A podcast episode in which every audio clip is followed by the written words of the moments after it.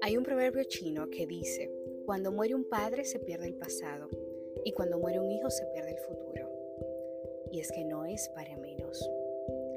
Uno de cada cuatro embarazos termina en que el bebé fallece o al poco tiempo de nacer, lo que genera un duelo, principalmente en la madre. Es por ello que hoy, primero de mayo del año 2023, es Día de la Madre en Duelo. Soy Bexi Custodio, psicóloga escolar perinatal infantil, y hoy quiero conversar contigo sobre el Día de la Madre en Duelo.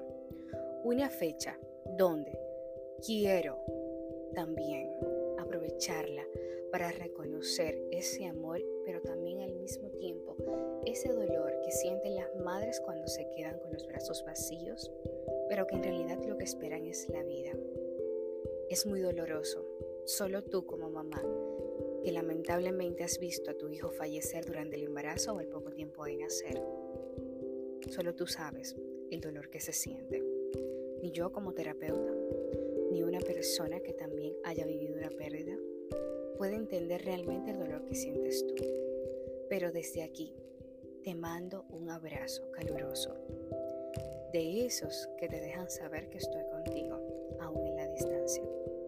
Pero recuerda, solo tú solo sabes lo que duele. Hoy quiero compartirte que sí, que lamentablemente de lo más difícil que se puede vivir es el dolor de ver a un hijo morir.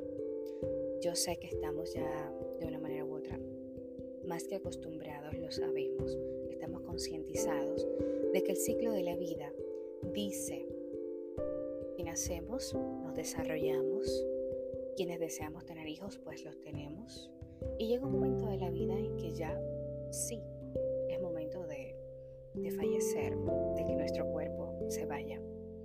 Pero cuando esperas la vida y te encuentras con la muerte, es de lo más doloroso y más difícil, como te he dicho. Y más aún cuando tienes ese deseo, ese anhelo de tener un hijo, o has vivido el proceso de infertilidad que has intentado, has intentado y no has podido lograrlo, o has tenido diferentes pérdidas y no se logra. Yo sé que si has pasado por ello y luego has llegado a concebir un embarazo, tienes muchos miedos. Si te encuentras ahí en este momento, yo sé que se te puede estar haciendo difícil disfrutar de ese proceso de embarazo que corresponde a lo que es la maternidad. Desde ya te digo que no estás sola en este proceso. Yo sé que pueden haber muchas preguntas sin respuestas, preguntas de las personas, o también te quieres guardar la información porque quieres evitar volver a pasar por eso o que la gente te pregunte tanto, o que salga con comentarios desagradables que al final del día lo que hacen es que te impactan y te duelen. A veces se hace más difícil para ti como mujer vivir este proceso, un proceso que puedo decir que es un duelo silenciado, un duelo no autorizado, no autorizado porque muchas veces lo que frases de las que salen es que Oye, mejor que pasó ahora que estaba pequeñito. Ya luego tendrás otro. Y frases así, que yo sé que no te reconfortan para nada. Más bien te revivan el dolor, porque no reconocen que tu hijo tu hija realmente ha existido.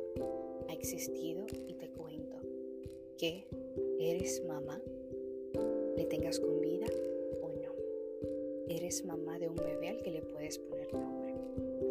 Yo sé que comúnmente en nuestro país, República Dominicana, no se nos dejan ver a los bebés independientemente del tiempo de gestación, pero es posible poder verle, poder despedirnos de ellos y de igual manera tener espacios de recuerdos, cajas de recuerdos con sus objetos, con esos que les compraste, con esa primera foto de la sonografía, con esa prueba de embarazo que quizás te hiciste en casa o en casa de una amiga o en la oficina, o de igual manera esa que te hiciste en el laboratorio, que está ahí de evidencia, la primera ropita que le compraste o que de igual manera le pusiste.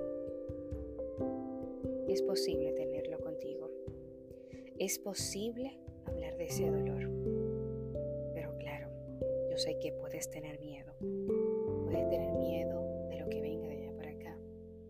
Personas que, que quizás tú entiendas que lo ven como, oye, aquí viene nuevamente quizás a victimizarse. Claro, recuerda que las palabras son como los regalos. Y con esto lo que te quiero decir en este momento es que si yo te regalo ahora un objeto material de esos valiosos eh, o un libro y tú lo recibes, es tuyo. Pero si tú no lo recibes, sigue siendo mío. Asimismo son las palabras. Lo que yo diga tú puedas tomarlo o desees tomarlo, sí, son palabras que las haces tuyas. De lo contrario, siguen siendo mías.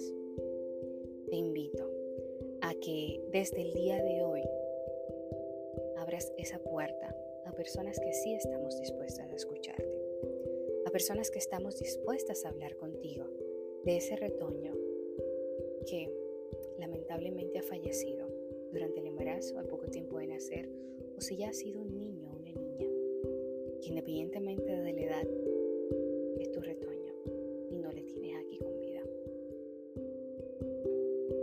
Quiero terminar con que te mando un abrazo, pero de igual manera con una frase de Elizabeth Kubler-Ross que dice, si huimos del dolor, también huimos del bienestar.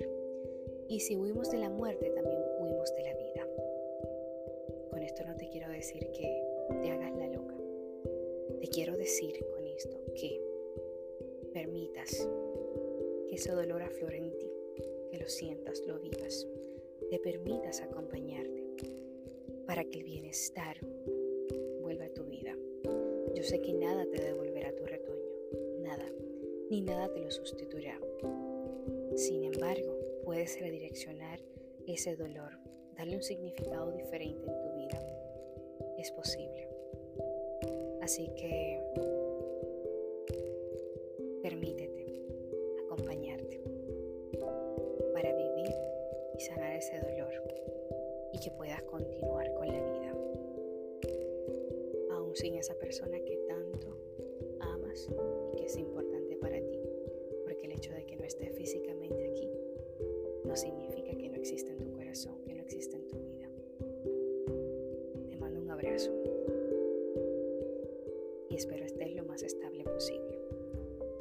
deseas contactarme, encontrarás en la descripción dónde localizarme por si deseas hablar. Así que ahí estaré. Nuevamente, un abrazo para ti.